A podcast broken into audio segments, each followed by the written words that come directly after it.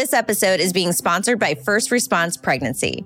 They are fervently committed to supporting, sharing, and empowering all pregnancy journeys and providing accurate information, especially to those struggling with infertility, loss of a baby, and maternal health inequities. I'm going to be excited one day to make sure our child knows our journey and to to to really know how loved and wanted this baby is. Hi everyone. It's Olympic figure skater and broadcaster Tara Lipinski, and you're listening to Unexpecting. I started this podcast with my husband and now co-host Todd to bear it all about my untold 5-year and often excruciating journey with infertility. The goal is simple to take this taboo subject and demystify it, to normalize these important conversations, and hopefully to find answers. Nothing is off limits, and over the course of the series, we'll unpack my fertility mystery, the trauma we've endured, and hopefully offer those struggling alongside of us some valuable insight. So laugh and cry with us as we ride this unimaginable fertility roller coaster. Hey guys, message from Tara and I. We just wanted to let everyone know that we've reached a point in our journey that might be triggering for people still struggling with infertility. Please use discretion when listening to this episode. Hi, everyone. I'm Tara Lipinski. And this is Todd Kapostasy. And you're listening to the 14th episode of Unexpecting. Episode 14. Mm-hmm. Now, the apt and observant listener and viewer will know that we took a week off. I know our first vacation week on the podcast where we took a week off. Actually, you know, as not to give too much behind the veil, but you know, we obviously started recording these a while ago. So yes. we just kind of timed it out so we could kind of release one every week. But you know, I don't know if you want to explain why we had to take a week yeah, off. I, I feel like a lot of people are asking us this question of how did we film this? What was the timing of it all? And I guess to give a little background, we started the process of this podcast about a year ago um, after my last miscarriage and my or at least talking about yeah, doing talking it, about mapping it out, mapping maybe. it yeah. out, you know, and it was um, after my fourth miscarriage, and then we started filming and sometimes obviously when things got a little hard we'd take a break. So there was chunks where we were on and off and then we realized okay you know our journey's moving along. Now we have to really time it out so we can do as much in real time as possible for the for the listener and um, also catch them up to where we we are currently. So episode 13 we covered a lot of ground so we caught you guys up and that was why we had a um, off week Yeah. a dark a dark week last week we were dark last week. and um, this week we're doing a fun q&a Yeah, just to buy it a little bit of time, we're going to do a, a fun little question and answer podcast. you know, it's it's funny. The whole reason I think we're doing this Q and A and why you kind of thought of this idea is, you know, I think the hope with the podcast, obviously, that you would touch a lot of people, and you know, we even put in, I think the open or the close of the podcast that we pre-recorded. DM me if you want to Yes. engage with me, Yeah. thinking like five people might reach out and ask you a question and like hundreds and hundreds of people have reached out both telling you what the podcast means to them but also asking questions and engaging you about what would you do here what would you do there and i think that's just been so awesome and maybe somewhat unexpected the volume that you're getting Yeah, yes. I mean, you see me, you look over sometimes at night, you're like, Tara, go to bed because I'm just like scrolling. it's like two in the morning. You're on your phone, and I'm like, "What are you doing?" You're She's like, "Who are "This you person texting?" is they're on their sixth retrieval, like me." And uh, yeah. yeah. So I, I, I mean, that has been the most rewarding part of this podcast. Um, I have met so many incredible women and couples and just the messages and the and the way I'm able to connect with them and they're strangers. These people are strangers and they feel like family. They've gone through something so similar. We have this shared experience that bonds us and I can't tell you how full my heart is and it's it's funny i've skated my whole life i've been a broadcaster and in the public eye and i always get a ton of messages but hands down this is the best thing i think i've ever done in my life that feels like connection and real and it's good Yeah, and I think we'll probably talk more about that in the next Yes. episode, just about big picture, like the podcast and what it's meant for us and what it seems to have meant for a lot of other people, which again is sort of a little bit unexpected, the amount of people it reached and how unexpected it's all unexpected and unexpecting. Um, but yeah, so we're going to do a Q&A. I think you asked on Instagram at some point for people to submit questions and I'm going so back to some prefacing you know, when people do these things, I feel like they they read the names of the submitters, and it's like hard. And I was going through these, and it's like these Some- Instagram some names. So names. just know if I butcher these, I'm not going to spend a lot of time thinking about what I'm saying. Oh, boy. so they're going to be close. I think. You got a preface, and now you're just going to Yeah. get a real messed up name. Yeah, exactly. And I want to say something else too. I know we're not going to be able to. We got so many, Yeah. and I just want everyone out there to know I've read every single one. There were so many duplicates, and you know, We read through all of them, Yeah, really. we'll we'll Yeah. try to do more, or I'll try to DM you back if I can. yeah. Okay. So this was from Nicole Bukema. uh-huh. Have you ever experienced an inconclusive embryo test? Um, do you have any recommendations? So we actually have one. We got one inconclusive on our first retrieval, um, where we had sent out seven embryos and six of them. Well, I think we had a mosaic in there somewhere, but um, we also had it inconclusive. And there were many times throughout our journey where when we would start to get low on embryos and have to decide, do we want to go through another retrieval? It was always in the back of my mind should I go retest the inconclusive embryo? And just for everyone who doesn't know what that means, is sometimes the embryo will come back uh, normal, abnormal, mosaic, or inconclusive, and you can retest it, resample it, and genetically test it again to see if possibly, you know, it comes back as normal genetics. But there's a lot that goes along with that too, because then you're you're messing with the embryo a little bit more. So I just never did it. So we have one sitting there that we could possibly do that and you'd have to pay for it all again and do that whole thing. So um I think definitely if you you know don't have any other embryos at the moment and this is, you know, something that you want to test, I would 100% do it. This is kind of weird because Uh-huh. I actually feel really like a host now. You know how we joke about Yeah. I'm not like a host or an on air talent, but I've had to fake it for Yes. 13 episodes. This really feels. I feel like I'm a game show host. I feel like you're loving Here this. with Tara Lipinski. Question one from Nicole B. Can you read them all? Question Like, two, Katie Davy. Did you oh this one. Did you guys ever fight during the process? I love how you like this one's so This know, one, this one goes out to Nicole Davy. no, but she actually did ask, did you guys fight during the process? Which is an interesting question because I think we've talked a lot about our like we call them hiccups or bumps in the road was what you like to call them. Yeah. So yeah, I mean the answer is yeah. Yeah, of obviously. course. I mean, definitely. And I think that that's completely normal. And I think that there's probably so many couples out there that have gone through what we've gone through and had these bumps and hiccups in the road. And Yeah, like when we referred to them as bumps in the road, they were fights.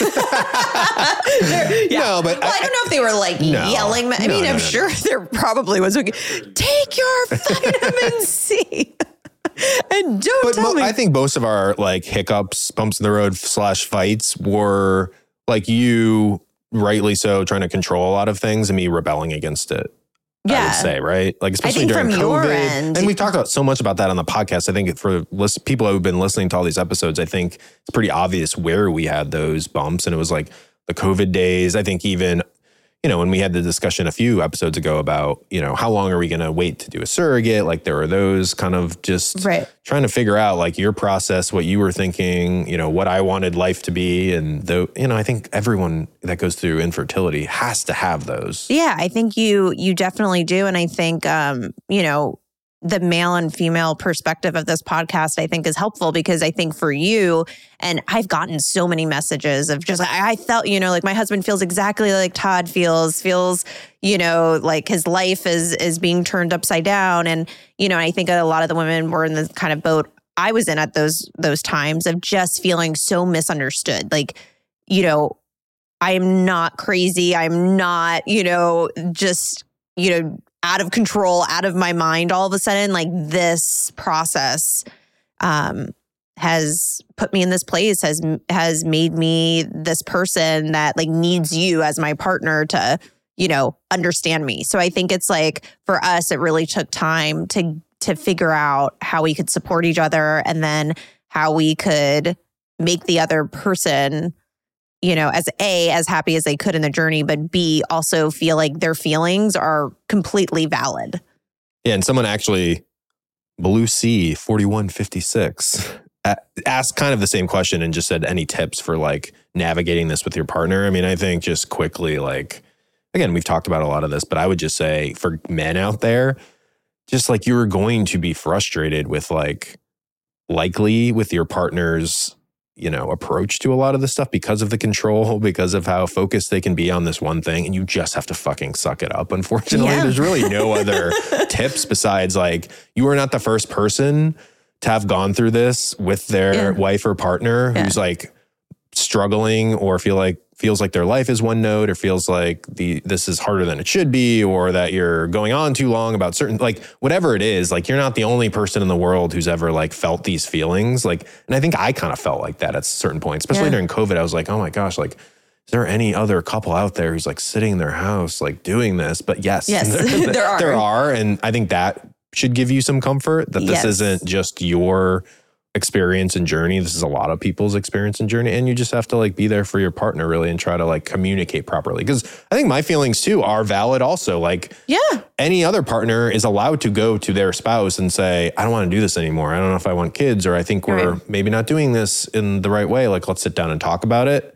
And you just have to communicate that lovingly and properly, yeah. I think. Yeah, I, I I think so. And I think like probably every husband right now that's listening or every partner that's listening um you know is is relating to you. And i would just say you know to to maybe the other partner in the situation or the woman in the situation depending on whatever the circumstances is just that you know for so that's why i, I really have loved doing this podcast. I, I realized it's it's it's helped me. I've done so much therapy but this is helping me even more to to go back in and rehash and and understand who i was and who i've become and you know, all of these things. And I would just say to anyone out there who felt unseen and unheard for so long, like I felt that too. Like you said, like, don't worry, there's other people going through this. Like I felt like that, unfortunately. Like I felt like, wait, am I being too crazy? Am I worrying too much about, you know, the supplements? Am I trying to control the situation too much?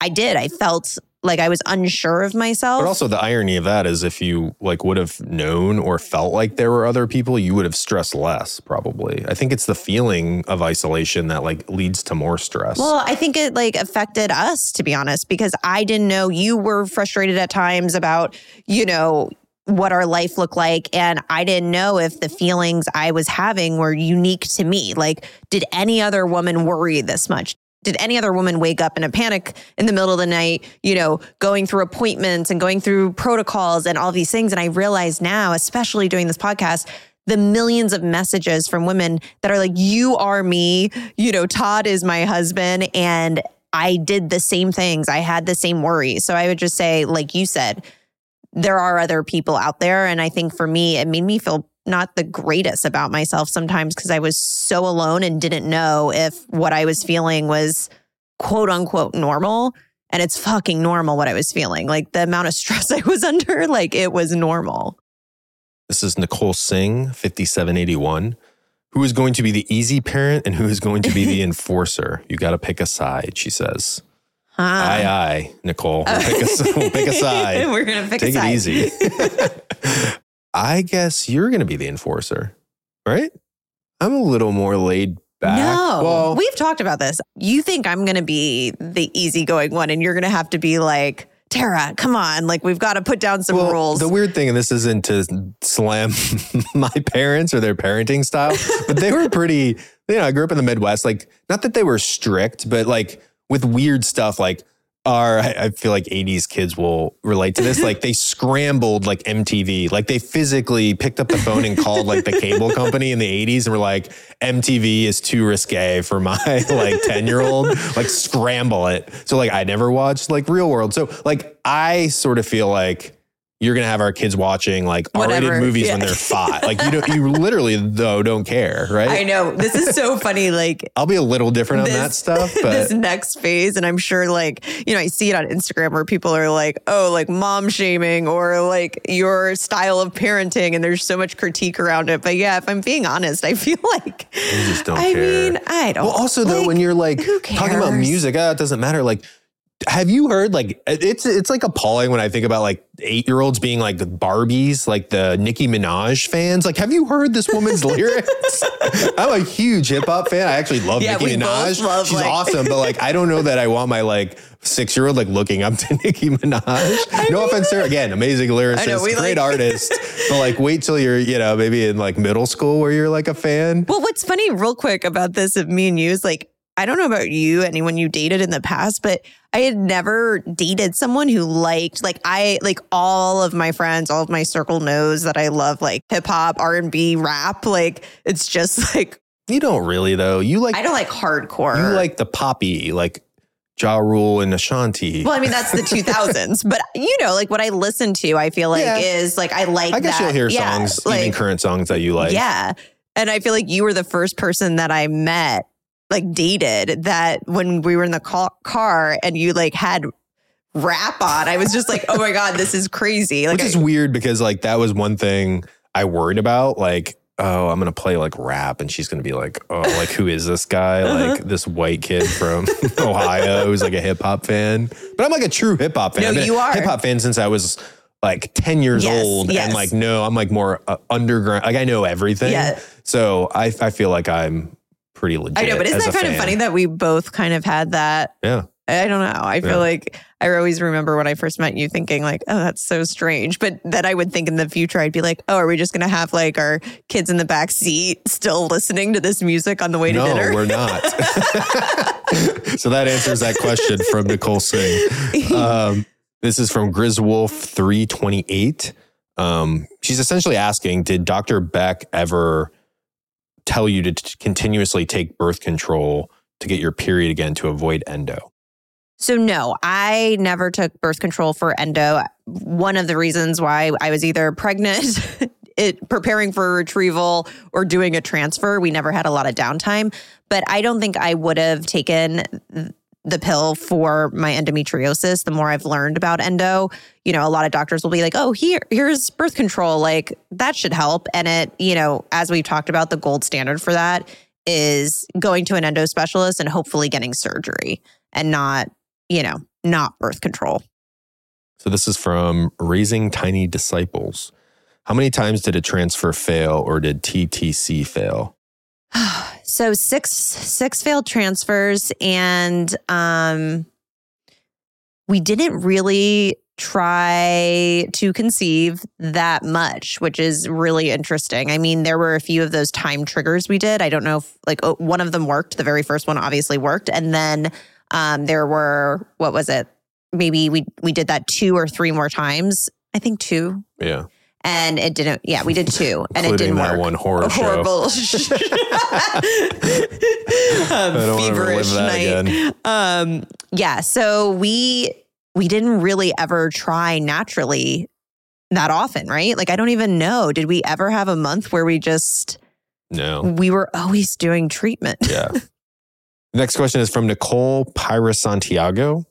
Did your family ever think it was the end and just didn't tell you?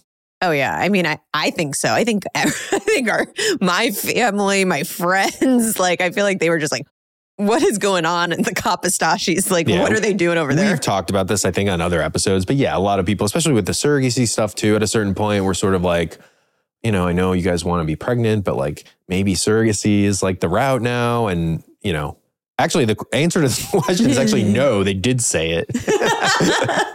yeah, I think though with my parents, like at a certain point, they were probably more worried about me and what I was going through of just like, yikes, this is like not worth you getting, you know, ill or yeah. But also, like, people don't have enough data to really chime in, I don't think. Cause it's like, you think about it, like, we, the journey was so complex and the like roadblocks we were running into were like unexplained. So it was hard, probably, too, for people to be like, oh, why don't you just stop? Like, Right. it's over for you. Or like, get a surrogate. It's like, they Right. don't really know. Right. Like, the diagnosis we're getting. And like some of our friends and family, we'd obviously tell in depth, but even then it's like confusing. So it's probably hard for an outsider to be like, do this, don't do that. Yeah. But like obviously a lot of family and friends sort of like broadly were probably saying, man, it's been like four and a half Yeah. years or four years. Like maybe you guys should think about this or that Right. or whatever and give like really general advice because they couldn't give Right. really specific advice. I know, but I mean, it's like what we talked about. Like, yes, we have thought. we know about surrogacy. we know that's a thing. Yeah, we know we know the options. Yeah. Thanks. Thanks. Oh, you're gonna like this question. Um, S.L. Miller, 720. Is Sully excited to be a big brother? He is. He's so excited because I feel like he's going to be the best big brother. And you wait?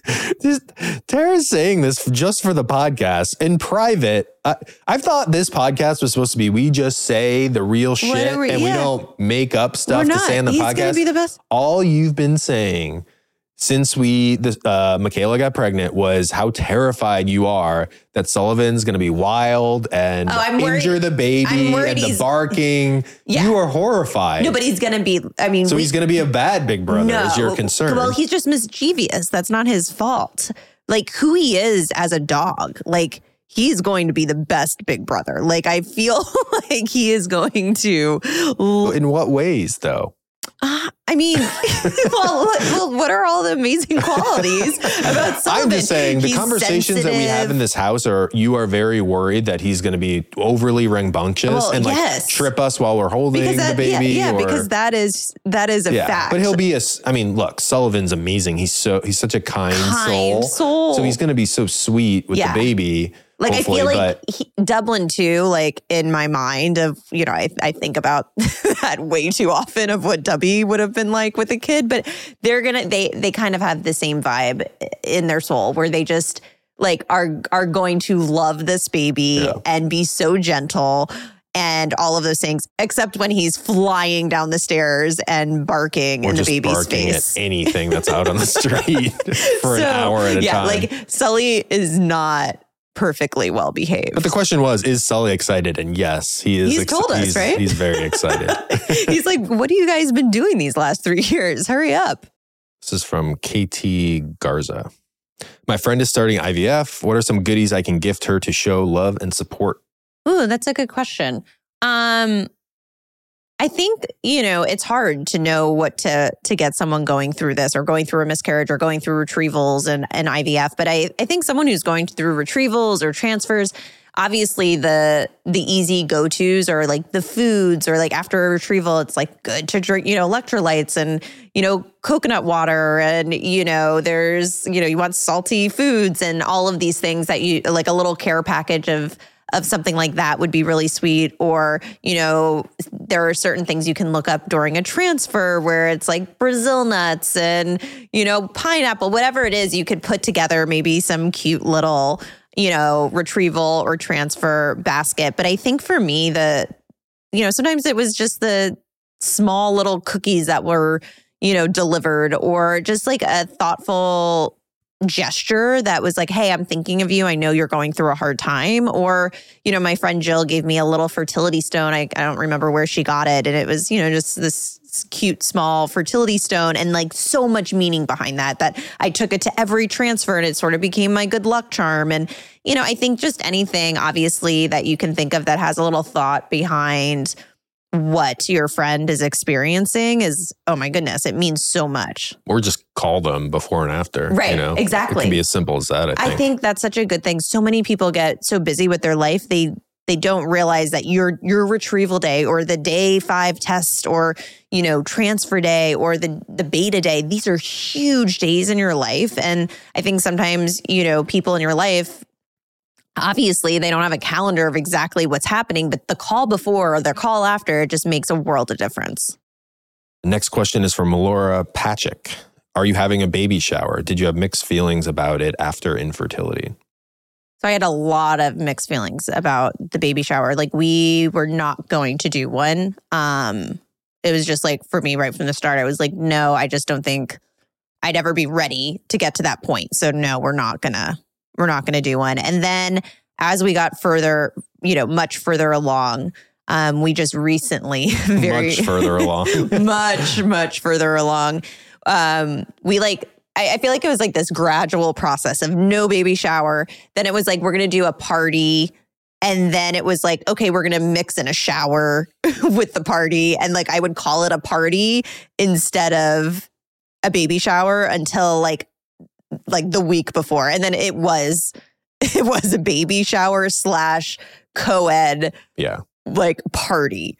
So it was it was really it was really nice and we were able to we did it where in the beginning part of the day it was just all the girls and um you know just so many people flew in for this and it was just oh my goodness my heart was so so full and then um at night everyone sort of came all of our friends um all of your friends and we just had a a big party to celebrate Yeah, I think it's hard because it's like, you know, on one hand, during this podcast, and we should even recognize this, it's like we poo pooed or like talked a lot about, like, oh, nothing matters, like playing Dave Matthews for the baby, Right. and all you want is like a healthy child, and all these other things of gender reveals, and it's all just kind of Right. BS.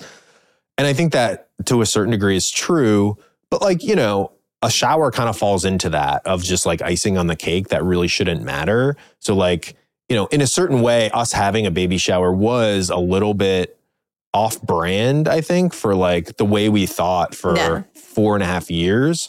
But then the other side of that is like, well, we did this for four and a half years and we're so happy to be having Yes. a baby. Why not have a bunch of people over to celebrate? Celebrate. So it's hard. I like, I would understand if someone said to me, well, well, Todd, I listened to the podcast and for four and a half years, you guys were like, didn't seem like the people who would ever have a baby shower because it wouldn't matter. And now you did and you seem like a hypocrite. Like, I get, I get that criticism, but I also would be like, fuck you. Like, we tried so hard for these four years and to have a bunch of people over to celebrate the fact that we're like having a baby is like fun and it's fine, I think, right?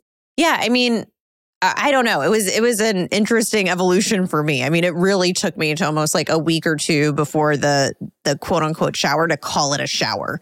So, you know, there was still a lot of trepidation around it for me and um but I think like you we got to the point where I was like, okay, I got to trust this enough that we can at least celebrate what we've been through and I feel like I don't know how you feel like and I don't know what a baby shower would be like if we just got pregnant the first time and did a very traditional baby shower. I mean, ours wasn't very traditional in many ways. Some parts were, but not all. Um, I just think it was almost like, I mean, it felt like the reason why people go to weddings of seeing two people and their love story and they're coming together and building this life. I feel like ours really did feel like so many people were there to celebrate that our journey was maybe going in a different direction. And that's how I was able to like digest why Yeah. I was able to get through the day. Because I I don't know. I there's many parts of the day though that I got scared. Like when I would look and I'd be like oh my god we're taking pictures. We're doing these things that are now like in history. All these people think that we're having a baby and all those fears were still there of like what happens if something goes wrong and then I I have to deal with all those sort of feelings and emotions. Yeah. Next question is from MLVNNC323.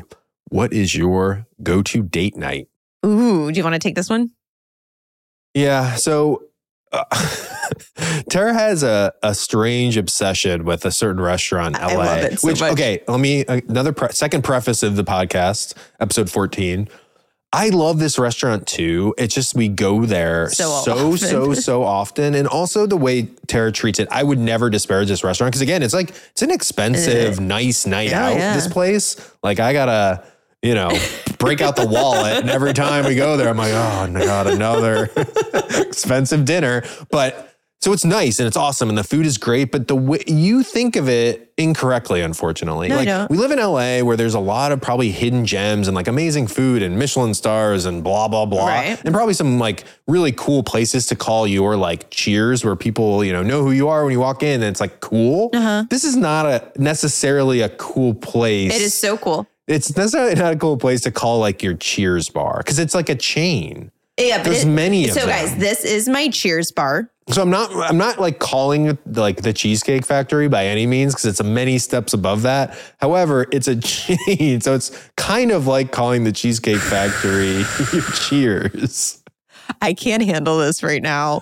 I can't handle this. It's not. I know it's not. I'm joking, it's- but you're joking. But it is weird that how much you love this place, knowing that it's like a chain steakhouse.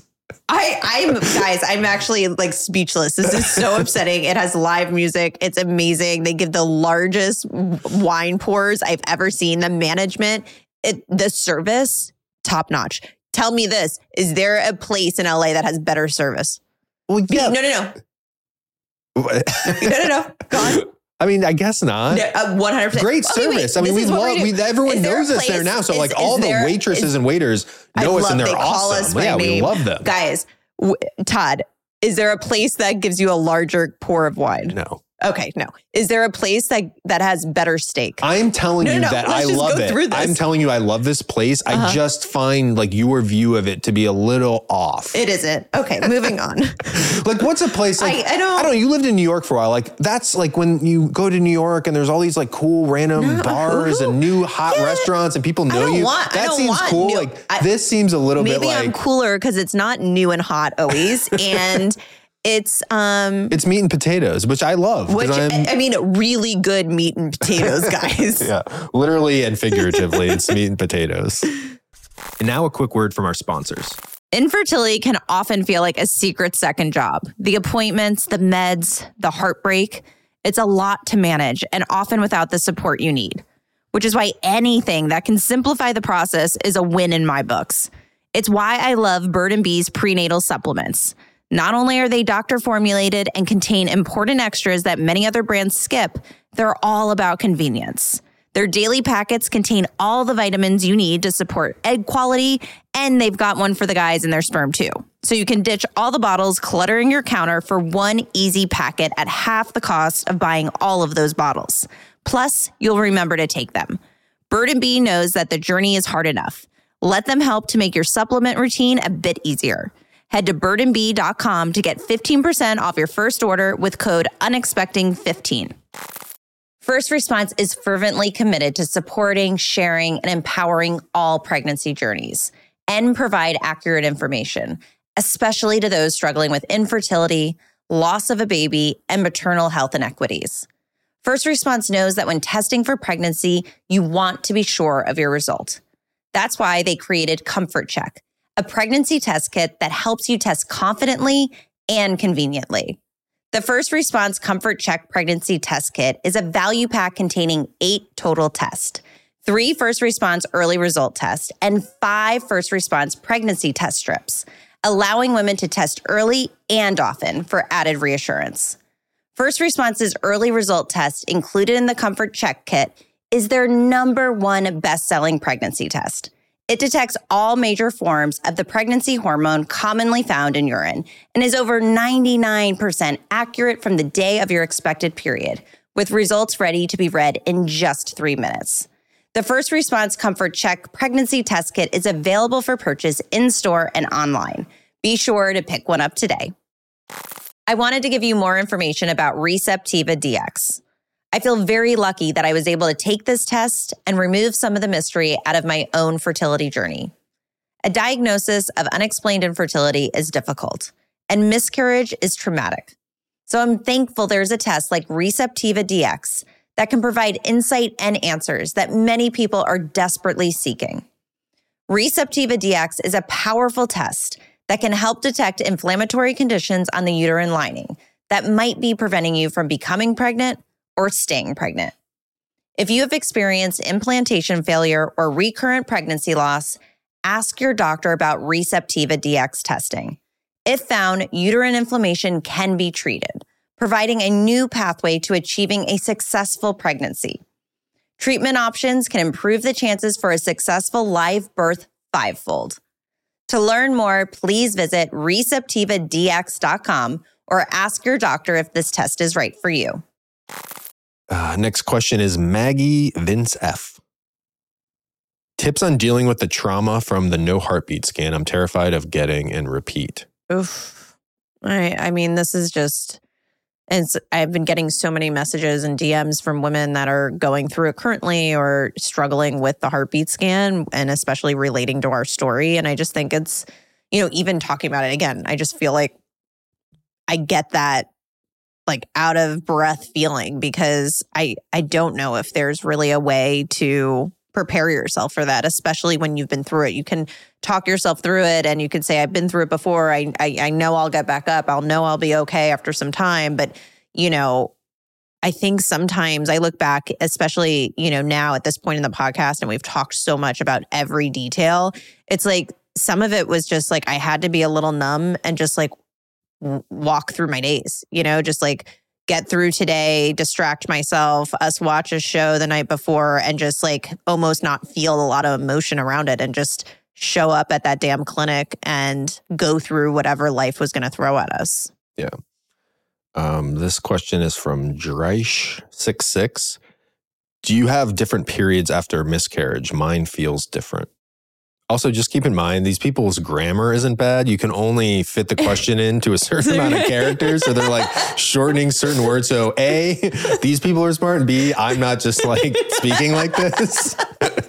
they're shortened okay. like sentences. Um, so I would say this. And the first miscarriage, mine was completely normal again and I had no complications. And then since then, I've actually felt that my cycle has changed after my miscarriages and now I'm much more aware of them and able to go to my doctor and advocate because the second miscarriage if you remember in whatever episode um, the way that my cycle changed lighter and and it, it wasn't coming and all of this stuff where I was like uh-oh something doesn't feel right but didn't really trust my gut. I would just say if it really feels that different um, shorter, longer, lighter, whatever it is, make sure you bring that information to your doctor to make sure that there's possibly, you know, not retained tissue or scarring. And I just think it's important to recognize those symptoms.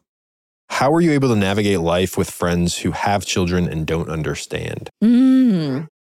Oof, that is, you know, we've talked a, a, a lot, lot, about, about that. that. Yeah. But I just think it's it's something that is difficult. And I think it's something that you have to be really honest with your friends about. And I think in the beginning, I really didn't know how um, to navigate my own feelings and recognize that, gosh, it's really hard, um, you know, to show up at every kid's function when you are so, you know, flooded by these emotions of wanting a child yourself. And I think that you know, I, I actually received a message the other day, which was interesting. And it was just this woman saying, you know, I feel like I've lost so many friends through IVF and through our infertility journey. And it's just like over the years, they, they're dropping off and I'm seeing who's really there for me or who is that true blue friend. And, you know, I think, you know, there are people that just maybe truthfully don't understand the couples going through infertility. You know, she even said like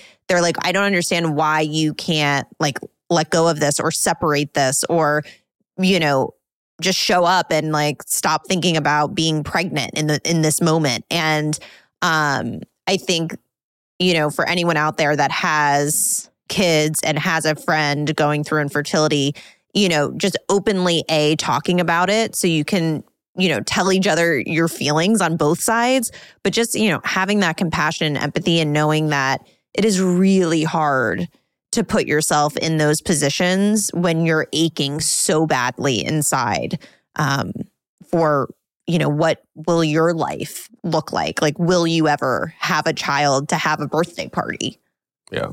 The next question is from inoy 1983 who asks, Tell us more about how you got together. What was the proposal like? Ooh. Man, that was very stressful. It was so good though. It was okay, so stressful. So should I go first? Sure. Okay. So guys, I love Christmas. I love decorating for Christmas. I love, you know, it's like Griswold Christmas at the house every year. That's that's my style and I love it so much. And um, we talk about this on one of the episodes and the Christmas oh, tree oh, yeah, debacle. Yeah. But but anyway, I was living in New York when I met Todd, and obviously the holidays in New York, it's un, it's untouchable. Uh, where is there a better place to be? Nowhere. You know, just like you walk outside and it's Christmas magic. And I always loved Christmas windows. So, you know, in the city, just seeing Bloomingdale's or Macy's or whatever it was, you know, set up their windows, just irrational amount of excitement would flood through my body. So Todd knew this and it was Christmas. It was December. I we what was it? The 21st. So we did this big Christmas party and a lot of my friends were like, I think Todd's going to propose at the Christmas party, but you didn't. And um, it was a few days later. And you want to go from here? Well, yeah, this is just me being so stupid and naive about maybe about New York, but just in general. I always just think I can get anything done at any time. I know you do. Essentially, my concept for the proposal was knowing this about how much you love windows and Yeah. you know Christmas and you know walking through New York and seeing like Christmas windows. My hope was that I could somehow like bribe and or pay maybe someone to like rent slash borrow like a huge like window on like Fifth Avenue, and I could put something in it that would like indicate to you that I was like proposing. Like we'd be walking, you know, unknowingly, we I'd walk you past Yeah. this window and be like, oh, what is this? And there'd be something in there like. I don't know. I think at the time, like when I was first planning, I was like, oh, what if I built like I had like big mannequins of like me and you, and like I was on one knee, and I'm like was so like, what, what, what's going on in this window, Tara? And then I'd get on a knee and Yeah, propose yeah. something. I wasn't exactly sure, but like as everyone knows, you kind of have to be on the ground to get a lot of these things Yeah. done.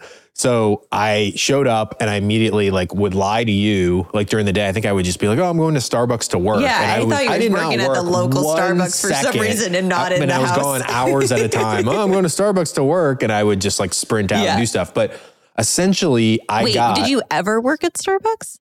Uh, probably not. Okay. I mean, I had a lot to do. Okay, you were at Starbucks. First, I had to lot. figure out what was going to go in the window. the window if I ended up getting one. And I actually did figure this out before because I had my friend Mike actually take a picture of me. Long story short, is I got this painting made, like a big, nice, like real painting. A great artist in, in New York painted it for me, and I took a photo of her to like paint it from. It was basically me in front of your house in in LA. I love the idea of you and Mike doing this like faux photo shoot of you in front of the house in LA on one knee. Yeah, basically, I was like standing in front on one knee, like looking up at no one was there because she was gonna like obviously add you later, Yeah. and I was just like you know on one knee, and Mike was taking all these pictures for the Uh-huh. for the artist to use. So I found this artist. She was painting this photo, and then I just needed to find a window. And then I actually I went to a bunch of places, honestly, and like you know, again, all these people looked at me like I was a moron. They're like, "What are you talking about?" Like you realize like Rolex pays us like five hundred thousand dollars like a, a second to like use these windows. Like you can't just come in and like ask us to take over a window. And I'm dumb. I thought I could find like a local like toy store, like a uh-huh. mom and pop toy store, and be like, Yeah. oh, can I give you like a few hundred dollars to like take over your window for one night when you're closed? And I just I was getting a ton of, no's. no's. So then I don't know how it happened, but I basically went to the Plaza And Plaza I don't know how you got this I place out of everywhere. Like every probably I don't know who you reached out to, but I would assume everyone would say no. But then the I gotta find this. plaza I have says this woman. okay. I have this woman's email, and she was awesome. She was like the person at the plaza in charge of all these windows. Windows, and was at first, she was the same response. She was like, "Dude, what is wrong with you? You're not like gonna take a window at the plaza." I was like, "No, I'm going to. I'm gonna take a fucking window at the plaza." But I harassed. did. I harassed her. I think for like two days. And I was just like, I think she could tell I was like, not, de- I was getting desperate at that point. that was my idea and I had no other Yeah. ideas. I love that idea. yeah, it was so good. And so finally, she just like, I wore her down. She's like, okay, you can, but it was crazy because, and it was so much stress on me. She's like, you can have this for like, like, I, how long did I get it for? Like an hour or two? So I forget how. I think it was you told me at the time. I feel like it was less than an hour I or had something. to somehow open this thing and get her to open it for me, put in the painting that I had made um, from this artist in Brooklyn. So I was like on trains. oh, there's that crazy story too. My friend Pat and I had the painting and we're like running through the streets of New York with this like semi wet painting, trying to get somewhere on time. Oh, it was such a disaster. But I, it kind of worked. Like I, this woman allowed me to do it. I put the painting in there. We went to dinner, and then I was like, "Hey, let's like." w- I don't know what I said. I was no, like, you "Oh, were let's just go saying on like walk." walk and look at Christmas windows, and I was like, perfect. So we went like to the plaza, Plaza. and I walked you by and I was like, what's going on in this thing? And you were kind of like confused. Confused. It is a little confusing because the idea was like a painting in LA of me proposing to you. Well, no, I mean, it was obviously to me very clear. It was like, I mean, we have the painting in our house now. It, it was my home. You know, it was like that home is very distinct. It's not just like a brick home. Like Yeah.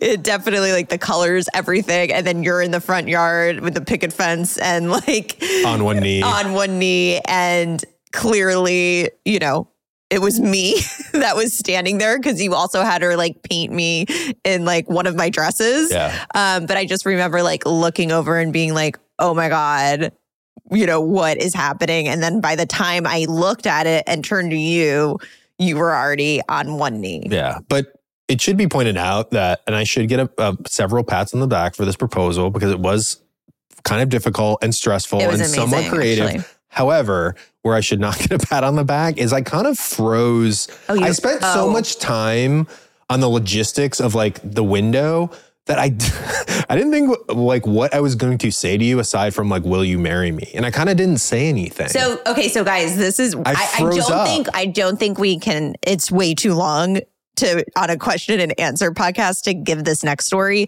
But the the proposal to me was like, I, I mean, obviously, I I just was so excited to to marry you, but like. It was so sweet the way it all went down. It was so creative and so special. And like, you really thought this through. Like, it just, again, I like am all red in the face just thinking about like that night. Um, but guys, if we think that the proposal was good, the first anniversary was by far the best thing I think you've ever done. Like for the first year of our marriage, it was like a running joke where I was like, Todd, are you ever going to tell me like what, you know, like you for you what like you would have said. what you yeah. would have said. Like I'm so interested in like what you would have said on one knee to me. And it was like this, I mean, we talked about it for a year. And then on our first anniversary, we were actually traveling and we were in France. And you did the most creative, ridiculous thing I've ever like could ever think of. But I don't know. We don't probably don't have time to go into this story. I'm kind of forgetting what I did. I Oh sent my you. God, I wrote a bunch of letters. that found all I sent you like a FedEx to the hotel to you. Oh, I mean, it is crazy. But we're another podcast. Okay, we Yeah, can't it do was that very one. involved. And I think I should bring out Season I'm two gonna of bring out Unexpecting. I'm gonna bring out the letter, guys, because he wrote me this like six page letter. I won't read all of it, but some of it is so clever and fun. Um, okay, go on, go on. Sorry, I get too excited. On an unrelated topic, what number or range did you consider to be low beta? okay, from the Christmas I should window. have I should have gone through these and ordered them more by theme because Yeah. they're a little back and forth. It's fine. It's fine. It's just the ups and downs of life, Yeah, right? exactly. Here we go. Um, low beta for me was under a hundred. Why would this person be asking this? Well, because uh, you know your beta is the HCG number to let you know how much pregnancy hormones in your body, and when you go, you know your clinic after a transfer has beta day, and you find out if you're pregnant or not, and it gives you the number. And obviously, this was. Well, Tara, I know this. oh, okay. but why is she asking you specifically what you consider? Isn't it like No, what because doctors consider? No, because I think that's part of the problem. A lot of times they'll be like, "Ooh, it's a little low." Yeah. Like we'd like to see it at like 60 to 100 or like one clinic like we'd like to see it over 100. It's just like this kind of arbitrary number I think that's thrown out and you really like search Google you know to to its depths to find what is the appropriate beta number on this day and you can just never get a clear answer actually like if you go to google it's mind-boggling so what did you to It answer her question? What what did you consider Okay, low sorry, beta? am I rambling? but I just want to say this on Google. It's crazy. It can say like seven to like sixty thousand, and you're like, wait, where do I? What are you, what are you telling me? But anyway, I think on day ten after a transfer, if it's not a hundred or above, then it's considered low. And I actually think like to put someone at ease, like getting a nice 200, 300 is like really nice. And that is like cool. Like this might work, which is like what we got with Michaela. We got 303, but with me, we we got below 100. Yeah. Icamo4 asks, What's your favorite TV show that you've watched together recently? Oof. You know, it's a great show. Actually, the answer, I'll, I'll answer this Okay. question. And I'm sure you'll have another answer too. But Beef the Oh, Netflix show Beef Beef. was so Beef was one of my favorite shows in the last couple of years, actually. I thought it was awesome. That was really good. Um, but what was like recent? We've been watching Yellowjackets. Oh, Yellow First Jackets. season, I think the second season's Yeah. out too. yeah. I mean, we love Love is Blind every year. Yeah. I'm so addicted to it. we know what's crazy is we loved, loved, um, what's the show? The like, it's basically a romance novel on TV. Yeah, Outlander. And we've, the new season, we watched like an episode or two. I and know we we have to get back into it, but that music, can you sing it? sing, me a song of a last that is gone. I can't sing. I'm sorry. I can't. that last be I. VI. Okay. I love that open. oh my It's god, so that bad. open is so good. we like laugh about that so much. We also have been trying to watch Sopranos I unsuccessfully. know, guys. So one show we never watched, like, which is crazy for me because I just like love And good TV, too, yeah. and we never watched. We never it. watched we've, So we've tried. We've tried, and me like from Jersey, like Yeah. just like I like it more than you. I mean, we're what three seasons in. three or four. I just like I like it. I This is so. This is this is what Tara says. I'll look over at her, and she might be like on her phone, like, "What are you doing? Would you just? This is why you're not into it. You're on your phone." She'll be like, "I just hate the mob scenes," and I'm like, "The mob scenes. The whole show is about like the Jersey Mafia." no, I don't like the mob scenes. Like the, They're all like mob all the guys at the table. Like I don't want to talk about that. I want like That's the kids, 90% the of the wife. scenes. I want those things. Like I I'm not into the mob part. I am trying, and I've watched the show maybe two times through all the way, but trying to get you to start The Wire, which yeah, is which I think I'll like. most people consider that the greatest TV show of all time, rightfully so. But And we so consider Lost the greatest. I do. This family does. Yeah, this family be- believes that Lost is the greatest It's TV my show. sentimental pick for the greatest TV show of all time. Yeah. I don't know why. I just love Long story so about much. Lost, but yeah. we both love Lost. yeah. So that's a long answer to that question. Ugh, this next question from Sweet Girl, hold your head up. I got a bone to pick with Sweet Girl. Oh no. Have you thought about making a YouTube channel? Aww. Sweet girl, hold your head up. Why do you think I'm up in my office at four in the morning every Tuesday night trying to get these fucking things on YouTube? It's for you. Yeah, it's Yes, there. we have a Guys, YouTube we channel. have YouTube. We should just mention this because you know we can see the back end of things, and it's like ninety nine percent of people are listening to Well, this no. podcast. well, yeah. Yeah, I wouldn't like- say 99, but well, yeah. we have Spotify, so I forgot about that. But you know, there is a YouTube, guys. there is. and Todd, it would make Todd very happy. Guys, for you know to I have another job besides podcasting, right? to subscribe and Please subscribe. Do and me a favor and watch and know that it's there, sweet girl.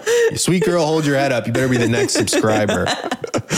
Um, Andrea Barry, 980. Was Michaela, our surrogate, a figure skating fan before she was your surrogate? What's so funny is I've never asked her this, but like I don't think she was. I don't think she was like a big figure skating fan. She hasn't skating fan. mentioned it. She hasn't mentioned it. So yeah, there wasn't like a story of like, oh, I remember liking skating or watching I can't skating. believe we haven't asked her. I know. Well, it's also strange, like you do these initial calls and they're anonymous. You know what I mean? Like you Yeah. just jump on the phone with a possible surrogate match and you have no idea who the other people are. So, I mean, eventually, you know, she figured it out. so I wonder, I, did she go on YouTube? Michaela, did you go on YouTube and watch me at the Olympics? I mean, if I were your surrogate, I would have. I'd want to know. Akthidi, will you eventually tell your child the story, all you went through and everything you did to get them? yes, 100%. Well, there's also like a podcast sitting on the internet where it Yeah. explains it all. Yeah, So they'll find it. um, I think that, you know, I'm going to be excited one day to make sure our child knows our journey and to to to really know how loved and wanted this baby is. You know that this is just something that mom and dad had to go through and I I want to make sure that Michaela, Auntie Michaela is part of this story and yeah, I want I want it to be real and I want hopefully our kid to be proud of what we went through and yeah, that's just part of the journey, right? Like that is part of the story. Yeah, and as a follow up from Purple Frog Travels, do you plan to keep your surrogate involved in your lives after the birth? I definitely would love that. I want Michaela to be a part of this child's life and to you know be up to date on on all the milestones and all the pictures and you know what Michaela and I shared is so special. Like I don't even know how to put it into words and we've talked so much about surrogacy on this this podcast but um we are connected in this deep deep way forever. Like that does not change. She is family. She is she is i would do anything for this person and her family and she, look what she's doing for us. And i just think that um yeah i can't imagine just not ever talking to michaela again like Yeah. that's just not not a thing Yeah. Well, this next question warms my heart from Astro Week 23. Todd, where is your last name from? My guess, Eastern Europe. Someone asking about a question of me instead of you. This rarely happens. I love how this is one of the questions you put in. I was like, we're putting this question in. Okay. Kapastashi is Hungarian. Yeah. Anything else you want No, to say? Not really. Kapastashi, let's talk about this, is a hard last name, right? Yeah. Like, I feel like people do Oh, not know how to say it. I have kind of a funny story that my dad will hate that I am telling this. But so my dad, we're from the Cleveland area, and if you're from Cleveland or that area at all, you know like Euclid is like one of the big east suburbs. And so he started his teaching career there. Uh-huh. And the story goes essentially like my name is pronounced Kapastashi. That's like kind of Yeah. what my family says and has always Yeah. said. And he on like his I, again the story changes but like on one of his first days as like a teacher the principal i think or some authority figure started pronouncing his name kapostasy and my dad's a very like nice sort of like non-confrontational guy and he didn't correct him. And then slowly everyone started like pronouncing his name kapostasy to the point i'm not kidding my dad ended up like being in that area as like a you know he went on to be like a principal uh, you know just an administrator. And in that it's a large suburb of cleveland like it's a huge area with many many schools and people everyone there still calls him kapostasy so like when i was younger we would go Did you not know what your name was? yeah, I would be like, Dad, why are they saying her name like that? He's like, ah, long story. But like they that was how they pronounced. Like I heard that pronunciation so much because my dad like taught. to be honest, when I first came into the family too, I feel like when I asked, they were like, "Oh, it was like Kapastashi or Kapastasi." I'm like, "Which one is it?"